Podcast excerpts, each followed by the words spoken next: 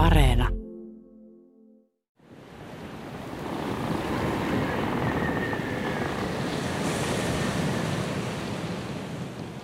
Näillä 1500-luvun kartoille todella niin kuin ilmestyy enemmän maita ja maanosia kuin koskaan aikaisemmin ja koskaan tämän jälkeen. Siis se, sehän oli siis se, se maantieteellisen maailmankuvan laajeneminen, niin sehän oli suorastaan, siis sehän räjähti. Siis, siis pallon kokohan tuplaantui, kun löydettiin, siis tajuttiin, että siellä toisella puolella on tuo valtava tyynivaltameri. Miten eurooppalaisen ihmisen maailmankuvan muuttuminen näkyi kartoilla? Tässä kolmiosaisessa sarjassa tietokirjailija Marjo Nurminen on valinnut jokaiseen jaksoon kolme karttaa, joita katsotaan vähän tarkemmin. Tässä toisessa jaksossa purjehditaan maailman merillä löytöretkeilijöiden mukana. Portugali ja Espanja etsivät kuumeisesti meritietä Intiaan 1400-luvulta alkaen. Sitä etsittiin myös purjehtimalla länteen. Ja tosiaan jos ajatellaan, että portugalilaiset olisivat löytäneet Brasilian jo ennen Kolumbusta, niin se ei millään tavalla oikeastaan ole ristiriidassa sen ö, portugalilaisten purjehdusinnostuksen ja ö, näiden myöhempien tietojen valossa, puhumattakaan tämän kantinon kartan antaman kuvan varassa. Pitäisin sitä jopa todennäköisenä, että, että portugalilaiset tunsivat ö, Brasilian rannikon jo melko hyvin Kolumbuksen purjehtimisen aikoihin. Latinalaisen Amerikan historian dosentin Pekka Valtosen mainitsema Kantinon kartta on yksi tämän jakson kartoista – se antaa aihetta olettaa, että portugalilaiset purjehtivat Brasilian rannikolla jo ennen kuin Christopher Columbus saapui Karibialle vuonna 1492. Katsotaan tuota Kantinon karttaa vähän myöhemmin. Mennään Helsingin Pasilaan jo Nurmisen säätiön tiloihin, missä seinillä on paljon vanhoja karttoja. Olen Marjo Nurmisen kanssa värikkään maailmankartan edessä – sen innoittajana on mies, jota ei voi ohittaa, kun puhutaan karttojen historiasta. Tämä on vuonna 1482 Saksassa Ulmissa painettu kartta. Tämä on niin kutsuttu Tolemaios-kartta. Eli siis eh, tuot, ihan 1400-luvun alussa, kun ruvettiin löytää uudestaan näitä antiikin kreikkalaisten kirjoituksia, ja sitten löydettiin tämä Tolemaioksen karttakirja, joka oli siis laadittu sataluvulla Aleksandriassa, tämä geografi, geografike hyvegenesis, joka siis tarkoittaa oppi maan piirtämiseen. Siis se oli ensimmäinen tämmöinen systemaattinen kartan laadintaan tarkoitettu teos.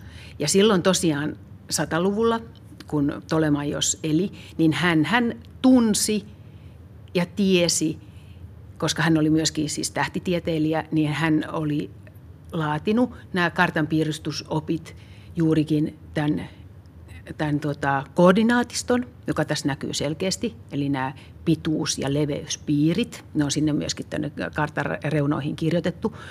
Näissä edellisissä, siis varhaisimmissa keskiään hän ei ollut mitään koordinaatteja, ei ollut mitään leveyspiirejä, ei ollut mitään pituuspiirejä, vaan ne olivat tämmöisiä summittaisia etäisyyksiä ja mittoja. Mutta tässä tosiaan nämä mitat, nämä leveyspiirit ja pituuspiirit, ne pohjautu tähtitieteeseen, tähtitieteeseen ja ne pystyttiin myöskin tähtitieteellisesti mittaamaan.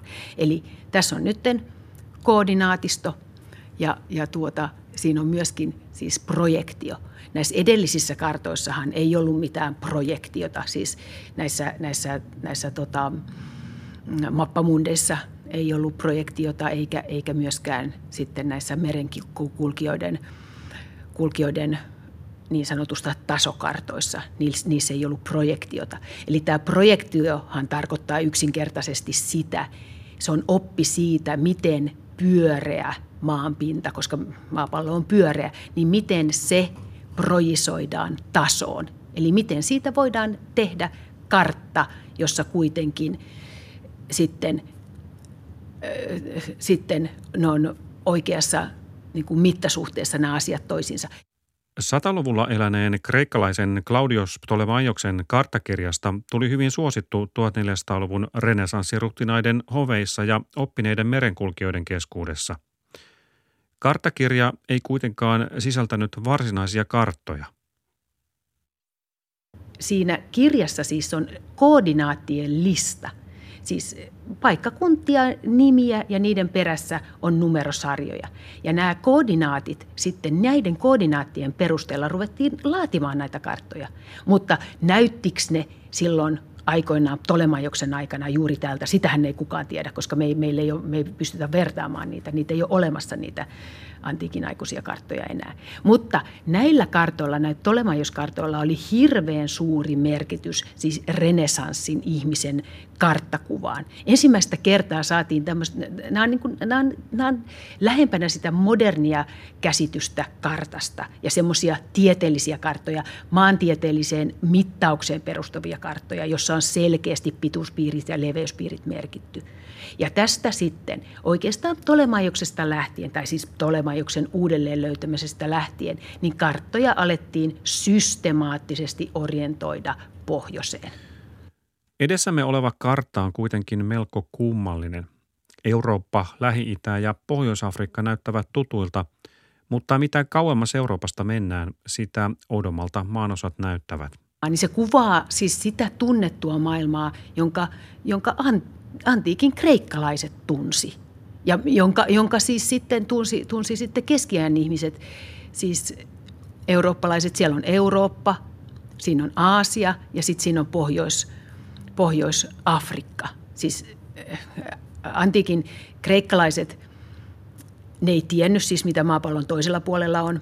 Toiset väitti, että siellä on vettä, toiset oli sitä mieltä, että ehkä siellä on joku toinen manner. Mutta, mutta niin kuin Tolemaios, niin se ei ottanut kantaa sitä. Se ei ruvennut spekuloimaan, että onko siellä vaiko eikö ole. Eli tämä kuvaa sitä tunnettua maailmaa, jota antiikin kreikkalaiset kutsu oikokseksi. Ja, ja siinä se on sitten kuvattu. Eli, eli jos ihmettelette, että miksi siitä niin kuin puolimaailmaa puuttuu, niin juuri sen takia, kun eivät tiennyt, mitä siellä toisella puolella maapalloa on, tai sitten mitä pohjoisessa on, tai mitä etelässä on. No missä vaiheessa sitten Tolemajoksen nämä ähm, koordinaatisto ja projektiot olivat sitten ähm, käytössä kaikkialla, kaikkia, kaikissa kartoissa, mitä tehtiin? Pikkuhiljaa. Eli, eli niin kuin sanottu, niin pikkuhiljaa niin nämä mappamundien piirteet katos kartoilta. Mutta se ei tapahtunut ihan veitsellä leikaten. Se ei vielä 1480-luvulla ollut itsestään-selvä ja ainut tapa esittää maailmaa. Oli myöskin näitä, joita karttahistoriassa kutsutaan näitä niin sanottuja hybridikarttoja. Me käsiteltiin tuossa vähän aikaisemmin sitä Sanudon karttaa, joka on niin tämmöinen tyypillinen hybridikartta, joka ottaa vaikutteita sitten eri karttatraditioista, mappamundeista, portolaneista ja muista ja, ja liittää sinne sitten uusinta maantieteellistä tietoa. Tämä, oli, tämä siirtyminen itse asiassa tästä niin kuin näistä vanhoista keskiaikaisista kartan laadinta periaatteissa, sanotaan näihin moderneihin periaatteisiin, itse asiassa, jotka on edelleen siis meidän kartan piiristuksen pohjana. Siis meidän kartan piirustuksen pohjalla on edelleen Tolemaioksen laatima koordinaatisto ja kartan piirustusopit ja, ja projektioopit. Sehän on, se on todellakin 2000 vuotta vanhaa. Tässä oli vain tämä keskiaika välissä. Niin, niin tämä siirtyminen tästä keskiajasta näihin, näihin, sitten, näihin Tolemaioksen kartanpiirustusoppeihin ei, ei ollut – välitöntä, vaan siinä oli melkein sata vuotta sellaista semmoista siirtymävaihetta. Eli, eli edelleen julkaistiin karttoja, edelleen tehtiin karttoja, josta otettiin vähän vaikutteita sitten muista näistä keskiaikaisista kristillisistä kartanpiirustusperiaatteista. Ja sitten vasta oikeastaan löytöretkien aikana, eli sen jälkeen, kun opettiin purjehtimaan, opittiin avomeripurjehdus ja purjehdettiin ikään kuin tästä vanhasta maailmasta ulos ja löydettiin uusia maailmoja, juuri sitten niitä maailmoja, joita Amerikaksi alettiin kutsua, niin silloin nämä vakiintui nämä Tolemajoksen kartanpiirustusopit viimeistään kartoille koska yksinkertaisesti ne mahdollisti sen, että merenkulkijat saattoivat sitten merkitä kartoille se, ne tuntemattomat alueet, jossa ne oli, he olivat käyneet. Vaikka renesanssiruhtinaat ja oppineet merenkulkijat innostuivat Ptolemaioksen karttaopeista ja olivat ylipäätään hyvin kiinnostuneita kartoista, vielä 1400-luvulla kartat olivat hyvin pienen piirin harrastus. Pekka Valtonen.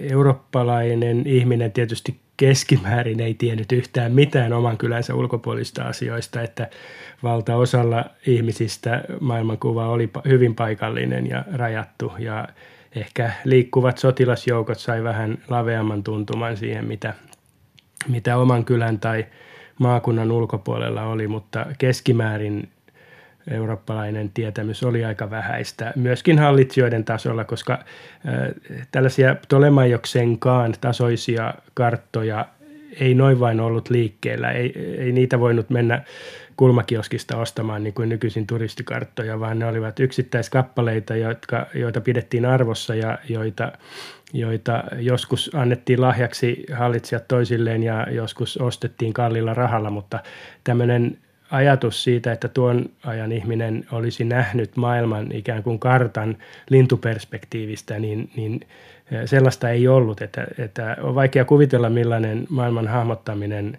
oli ilman, että oli tällaista meikä, nykyistä aika itsestäänselvää tietoisuutta siitä, että kun me katsotaan karttaa, me katsotaan maapalloa lintuperspektiivistä.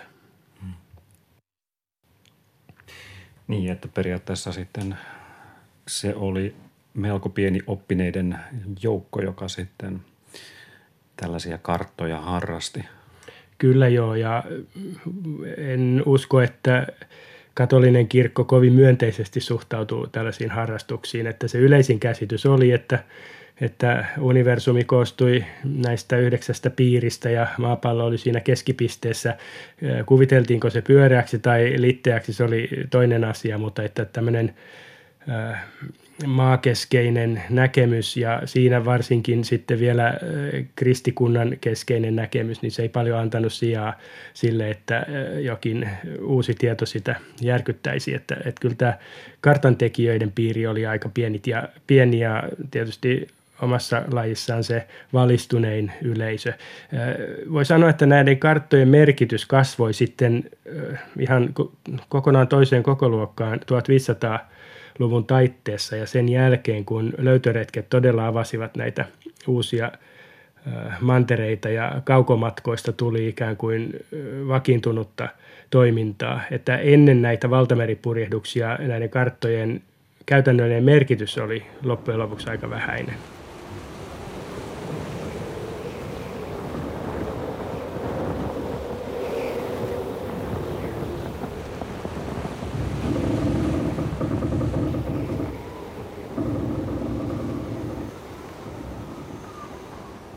Portugalilaiset aloitti valtameripurjehdukset siinä 1400-luvun alkuvuosina ja esimerkiksi Kanarian saarille portugalilaiset ehtivät jo 1420-luvulla viimeistään siitä parin seuraavan vuosikymmenen aikana löydettiin jo melko kaukana Atlantilla sijaitsevat Madeira ja Azorit ja Cap Verdelle ehdittiin jo tuossa 1400-luvun puolivälissä, jolloin tämä Afrikan läntisin niemi, Bohadorin niemi tuossa hieman Senegalia pohjoisempana nykyisen Mauritanian rannikolla oli ohitettu, että portugalilaiset kyllä vuosi vuodelta ulottivat näitä retkiään yhä kauemmaksi. 1480 tienoilla, jolloin tämä Ptolemaioksen kartta on tehty, portugalilaiset olivat jo ehtineet – Ginean lahdelle, eli tämä kartta on ainakin tältä Afrikan osi, osilta jo, näiltä Afrikan osilta jo vanhentunutta tietoa. Mm. Että portugalilaiset tosiaan Sao Tome ja Principe siellä Ginealahden pohjukassa asutettiin 1470-luvun ihan lopussa. Ja siitä sitten niitä tukikohtia, tukikohtina käyttämällä ja Elminaa joka oli iso portugalilainen orjasatama nykyisen Gaanan rannikolla. Niitä tukikohtina käyttäen purjehdittiin sitten yhä etelämmäs ja etelämmäs. Olivatko portugalilaiset parhaita laivanrakentajia myös 1400-luvulla? Ää, en sanoisi, että parhaita laivanrakentajia, mutta heillä oli paras valtamerilaivojen tekniikka. Tämä portugalilainen karaveli, joka oli tämmöistä latinalaisesta karavelista kehitetty. Latinalainen karaveli oli sellainen, missä oli, oli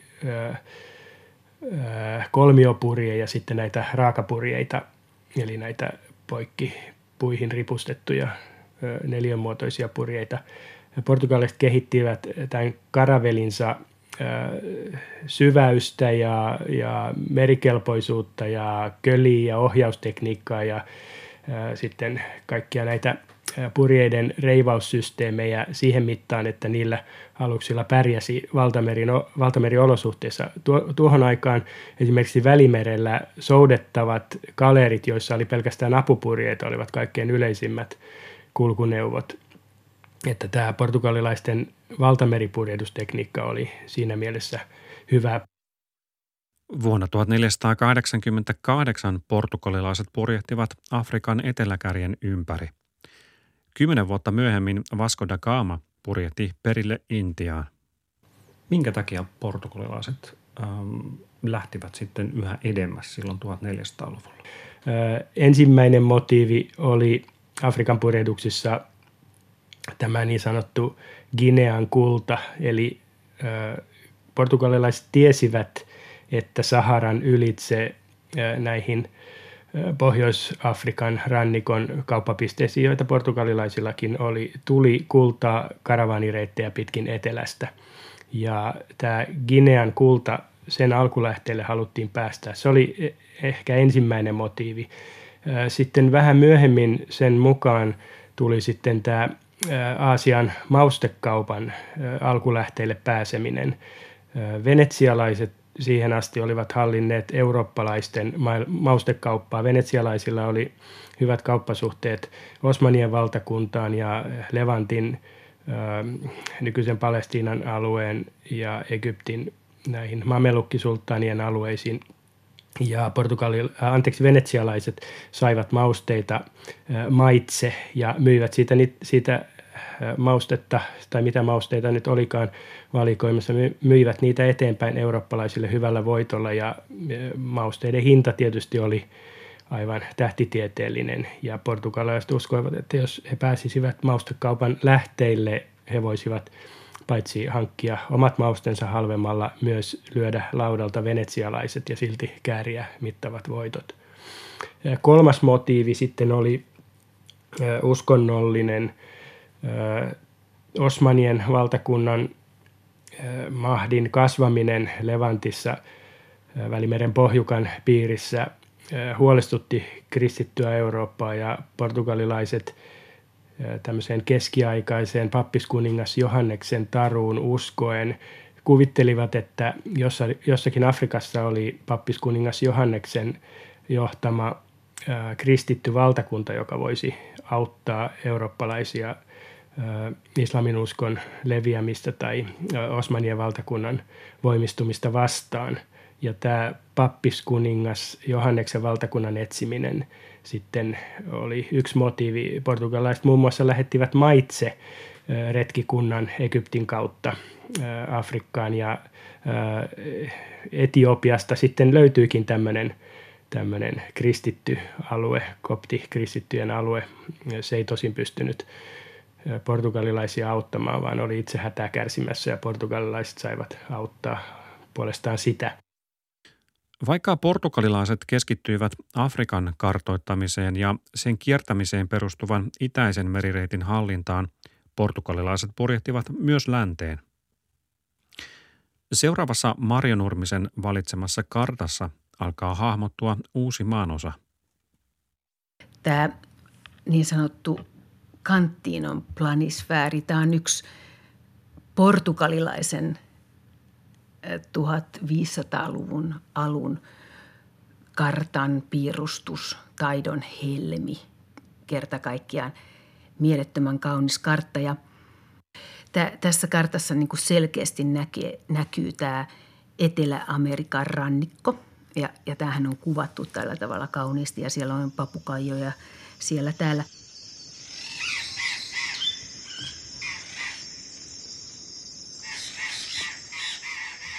kuka tämän kartan on tehnyt? Sitä ei tiedetä ihan tarkkaan, kuka tämän kartan on tehnyt. Eli tämä, nämä niin sanotut, tämä kartta on semmoinen, tai se pohjautuu tällaisiin kuninkaallisiin karttoihin, jota kutsuttiin patron realeiksi. Eli, eli Espanjan ja Portugalin kuninkaat perusti jo tuossa ihan 1500-luvun alussa tämmöiset kuninkaalliset kauppahuoneet valvomaan sitten tätä kau- kau- kaukokauppaa. Eli, eli niitä kutsuttiin Casa de la Contratación Espanjassa. Ja sen tarkoituksena, näiden kauppahuoneiden tarkoituksena oli todellakin valvoa kaikkea kaukokauppaa ja asutusta sitten kaukomaihin. Ja siellä näiden Casa de la Contratacionin suojissa sitten laadittiin näitä patron realeja, eli, eli kuninkaallisia rekistereitä. Ja ne, ne rekisterit oli tällaisia karttoja, joihin merkittiin hyvin tarkkaan nämä maantieteelliset paikat ja, ja eh, kaikki merireitit ja muut. Ja, ja tuota, yhtään semmoista alkuperäistä patrorealia ei ole säilynyt – mutta niiden pohjalta laadittiin sitten tällaisia kuninkaallisia versioita, tämmöisiä kauniita karttoja äh, tämmöiseksi diplomaattisiksi lahjaksi. Ja tämä nimenomainen kartta on ollut sellainen. Eli tämä, tämä on hyvin koristeellinen, kaunis kartta, joka on laadittu sitten tämmöisen patron realin pohjalta. Ja se, tämä pyrkii kuvaamaan maa, maa, maan ja maapallon niin mahdollisimman – maantieteellisesti niin tarkkaa kuin mahdollista. Kovin yksityiskohtainenhan tämä on jo niiltä osin, mitkä olivat tuolloin eurooppalaisten tiedossa ja vähän ylikin. Nimittäin tässä kartassa on se erikoinen piirre, että, että tuo Brasilian tai Etelä-Amerikan mantereen koillinen rannikkovyöhyke on tavattoman hyvin ö, piirretty ja, ja siitä ollaan selvillä niin kuin aikaka- ajankohtaan nähden huomattavan hyvin. Tämä kartta on valmistunut 1502 tai mahdollisesti jopa ehkä hieman ennenkin. 1502 se putkahti ikään kuin dokumenttina olevaksi, kun herra Cantino, joka oli Ferraran Markisin asiamies Lissabonissa Portugalin hovissa, sai tämän kartan ostettua 12 kultadukaatilla ja salakuljetti sen sitten isännälleen. Että silloin tämä kartta on putkahtanut esille, mutta sen täsmällistä laatimisvuotta ei tiedetä.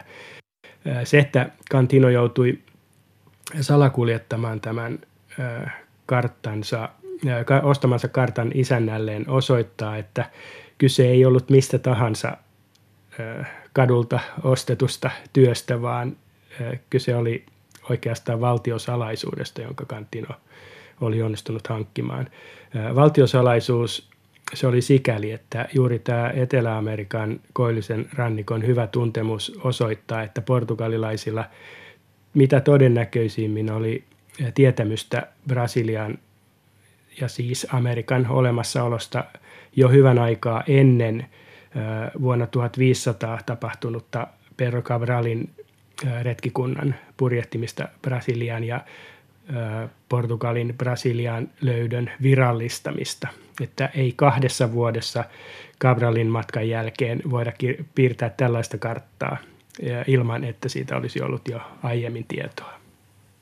Niin, no minkä takia portugalilaiset sitten vähän pimitti sitä, että olivat siellä ehkä jo jonkin aikaa purjehtineet ja kartoittaneet? varmasti yksi syy oli se, että he halusivat työrauhan selvittääkseen ensin, mistä tällä Brasilian rannikolla tai Amerikan, Etelä-Amerikan rannikolla oli kyse, että oliko kyse uudesta mantereesta tai Aasian jostakin tavattoman pitkälle ulottuvasta osasta. Mutta Portugalin purjehdukset olivat venyttäneet maan merellisen kapasiteetin jo niin äärimmilleen tuossa vaiheessa, että heillä ei ehkä ollut aikaa ja rahaakaan varustaa mitään kunnollisia tutkimusretkikuntia Amerikkaa varten, vaan kaikki huomio ja energia ja raha suuntautui Afrikan ympäri purjehtimiseen Intian valtamerelle ja näiden maustekaupan lähteille pääsemiseen. Portugali oli pieni maa, jonka merellinen kapasiteetti oli tuossa vaiheessa jo venytetty todella äärirajoilleen. No tässä kartassa on tuo ähm, Tordesiljasin, miksi sitä voisi sanoa, raja. Rajasopimus. Määritelty, määritelty äh, aika näkyvästi. Mm, mistä siinä oli kyse? Kun Kolumbus palasi ensimmäiseltä matkaltaan 1493 keväällä ja hän rantautui ensin Portugaliin myrskyn takia. Hän ei voinut suoraan palata Sevillaan tai Espanjan Corunjaan, vaan joutui rantautumaan Portugaliin ja portugalilaiset saivat ilmeisesti jo tässä vaiheessa selvyyden siitä, että Portu- Espanja oli lähettänyt tämmöisen retkikunnan, tai tarkemmin ottaen nimenomaan Kastilian kuningaskunta oli lähettänyt Kolumbuksen matkaan ja että Kolumbus oli löytänyt jotakin Atlantin takaa. Ja kun sitten tätä Kolumbuksen löytöä laajemmin Euroopassa pohdittiin, sehän aiheutti melkoisen tämmöisen tiedotusmylläkän, jos tämmöistä termiä voi käyttää.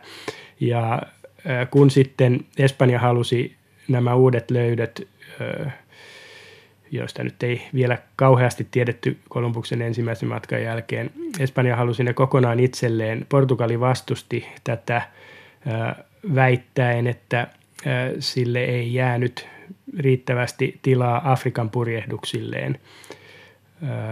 Täytyy muistaa, että Espanja ja Portugali olivat solmineet 1479 Alcachovasin sopimuksen, jolla Espanja jätti ihan rauhanomaisesti nämä Afrikan purjehdukset Portugalille ja sai silloin siitä vastineeksi Kanarian saaret. Tällä perusteella sitten Portugalikin katsoi olevansa oikeutettu vaatimaan jonkinlaista siivua tältä Atlantin tienoilta. Ja tämä ensimmäinen 1493 Paavi Aleksanteri VI ehdottama rajalinja kulki Portugalin mielestä liian idässä, liian lähellä Asoreita, joka oli Portugalin hallussa Atlantilla, ja liian lähellä Afrikan rannikkoa, jotta portugalilaisten purjehdus ei olisi ikään kuin vaarantunut minkään tämmöisten merten hallinnan takia. Niinpä portugalilaiset ehdottivat tämän Torresiasin rajalinjan siirtämistä enemmän länteen ja 1494 hyväksytyssä Paavin ehdotuksessa näin olikin tehty, että se oli 2000 liigaa, anteeksi 500 liigaa eli noin, noin 2000 kilometriä Asoreilta länteenpäin ja se jätti jo huomattavan siivun nykyisen Brasilian alueesta Portugalille. Portugalilaiset tosiaan todennäköisesti tiesivät Brasilian olemassaolosta jo Kolumbuksen matkan aikoihin, koska eivät he muuten niin systemaattisesti olisi vaatineet tätä, tätä rajalinjaa siirrettäväksi länteen. He eivät tosin neuvottelussa kertoneet mitään Brasilian olemassaolosta, mutta se systemaattisuus ja, ja, ja kiivaus, jolla Portugali vaati, että rajalinjaa pitää siirtää lännemmäksi, ei voinut perustua pelkästään siihen, että heidän Afrikan purjehdukset vaatisivat enemmän tilaa. Kutkuttava ajatus, että, että tavallaan siellä portugalaiset olisi liikuskelleet Etelä-Amerikan rannikolla jo ennen kuin Kolumbus, Kolumbus sitten tuli tuonne Karibialle. Kyllä joo, että, että tämä Amerikan löytäminen on vähän semmoinen kuin nykykäsityksen mukaan jo vähän äh, horjunut tulkinta, että se kaikki alkoi Kolumbuksesta. Sehän tiedetään jo, että, että kalastajia Euroopan eri puolilta, Baskimaalta, Normandiasta, Irlannista, Alankomaista, Britanniasta oli käynyt näillä Newfoundlandin turskamatalikoilla jo hyvän aikaa kalassa, mutta se ei ollut vielä johtanut mihinkään virallisiin löytöilmoituksiin tai haltuunottoihin. Ja tosiaan jos ajatellaan, että portugalilaiset olisivat löytäneet Brasilian jo ennen Kolumbusta, niin se ei millään tavalla oikeastaan ole ristiriidassa sen portugalilaisten purjehdusinnostuksen ja ö, näiden myöhempien tietojen valossa, puhumattakaan tämän kantinon kartan antaman kuvan varassa. Pitäisin sitä jopa todennäköisenä, että, että portugalilaiset tunsivat ö, Brasilian rannikon jo melko hyvin Kolumbuksen purjehtimisen aikoihin.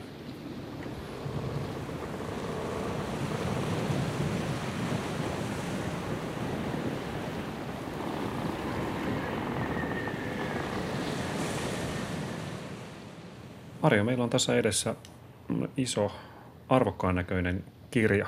Mikäs kirja tämä on?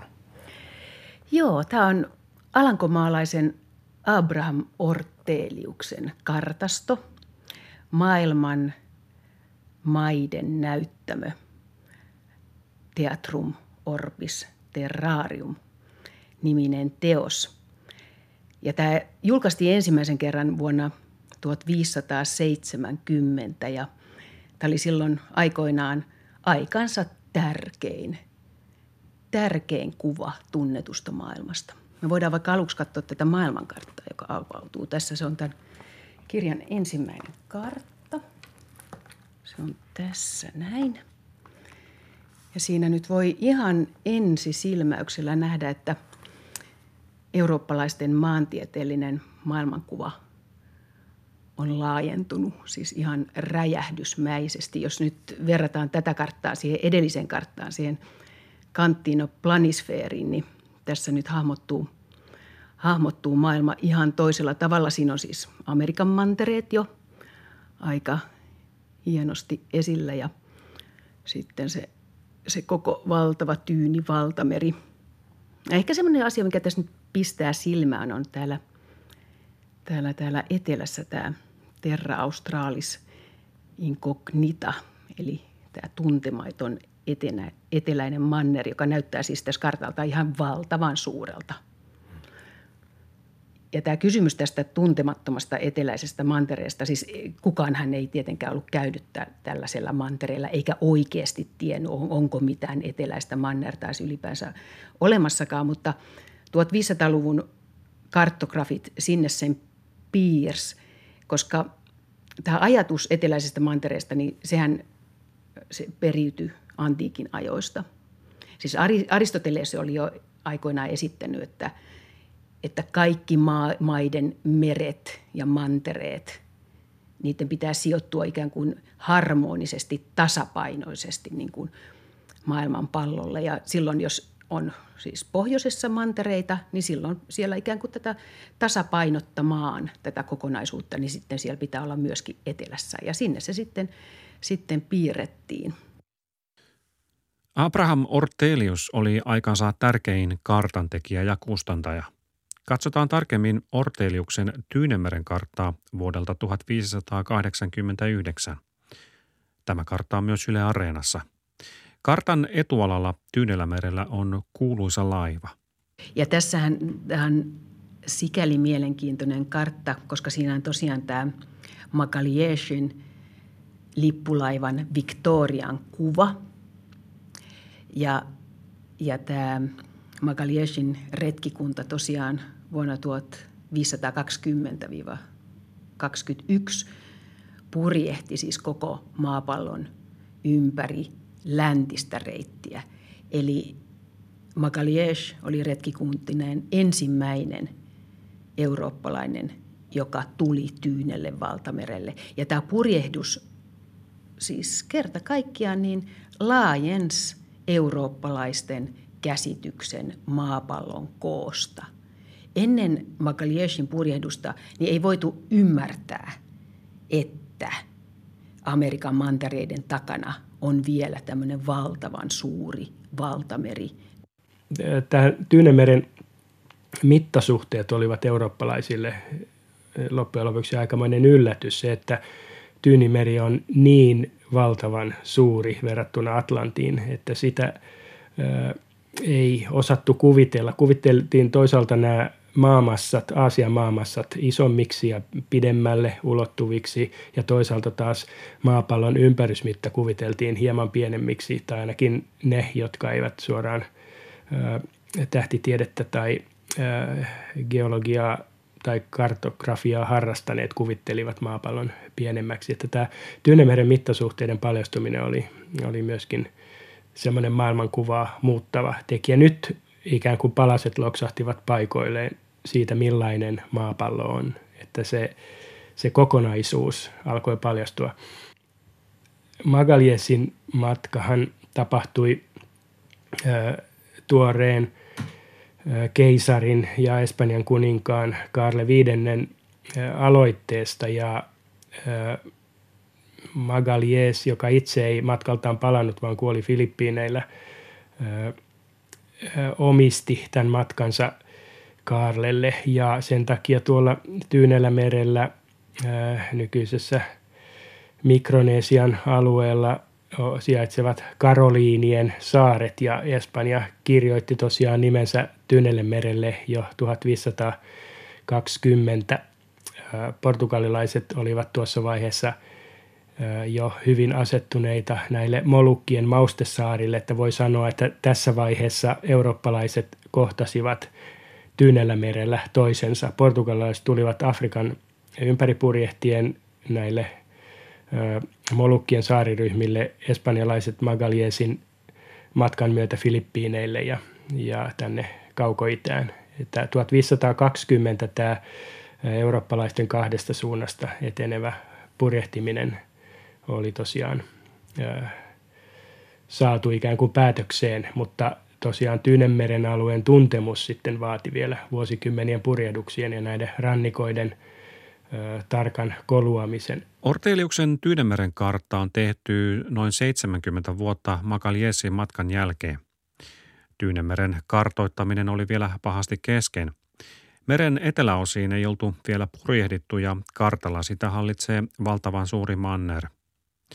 Orteliuksen kartta on todennäköisesti tehty Espanjan hovia varten ja on osoitus Espanjan asemasta Tyynelämerellä 1500-luvun lopulla kyky purjehtia täällä Tyynellä valtamerellä oli espanjalaisille valtavan tärkeää, koska espanjalaisten Atlantin laivasto hoiti siis tämän, tämän kaupankulun täältä Espanjasta sitten tänne Panamaan ja Väli-Amerikkaan.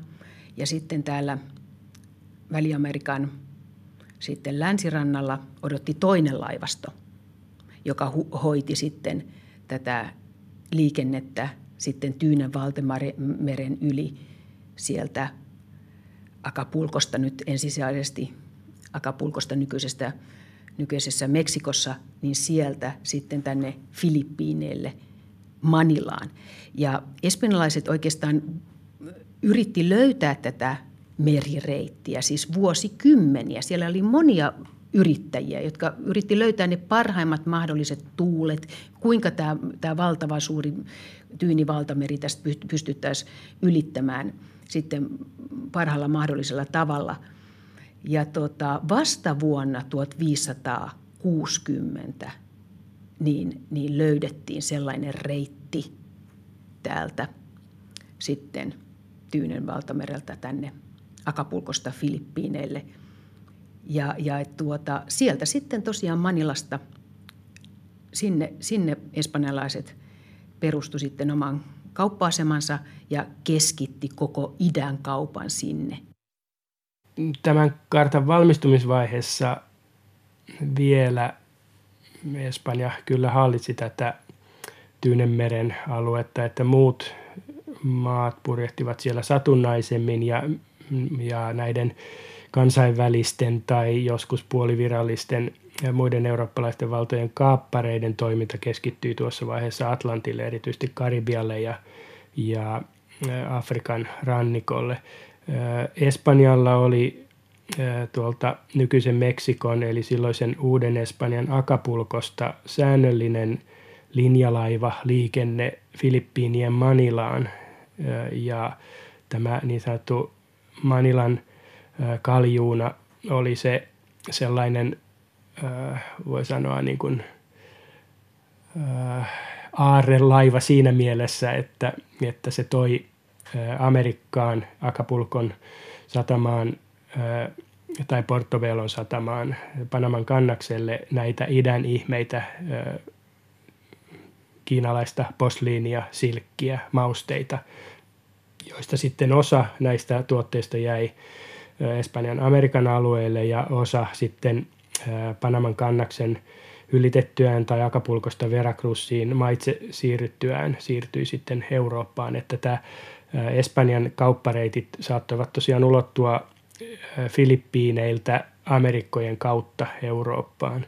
Espanjalaiset eivät syystä tai toisesta kovin ahkerasti käyttäneet tätä Afrikan eteläkärjen kiertävää reittiä. Se oli ikään kuin jotenkin jäänyt portugalilaisille sen reitin käyttö. En usko, että, että sen, se purjehtiminen sinänsä olisi nyt sotaa maiden välille nostattanut ja vuoden 1580 jälkeen ei aivan varmastikaan, koska silloin Filip II oli myös Portugalin personaali unionissa olevan maan hallitsija.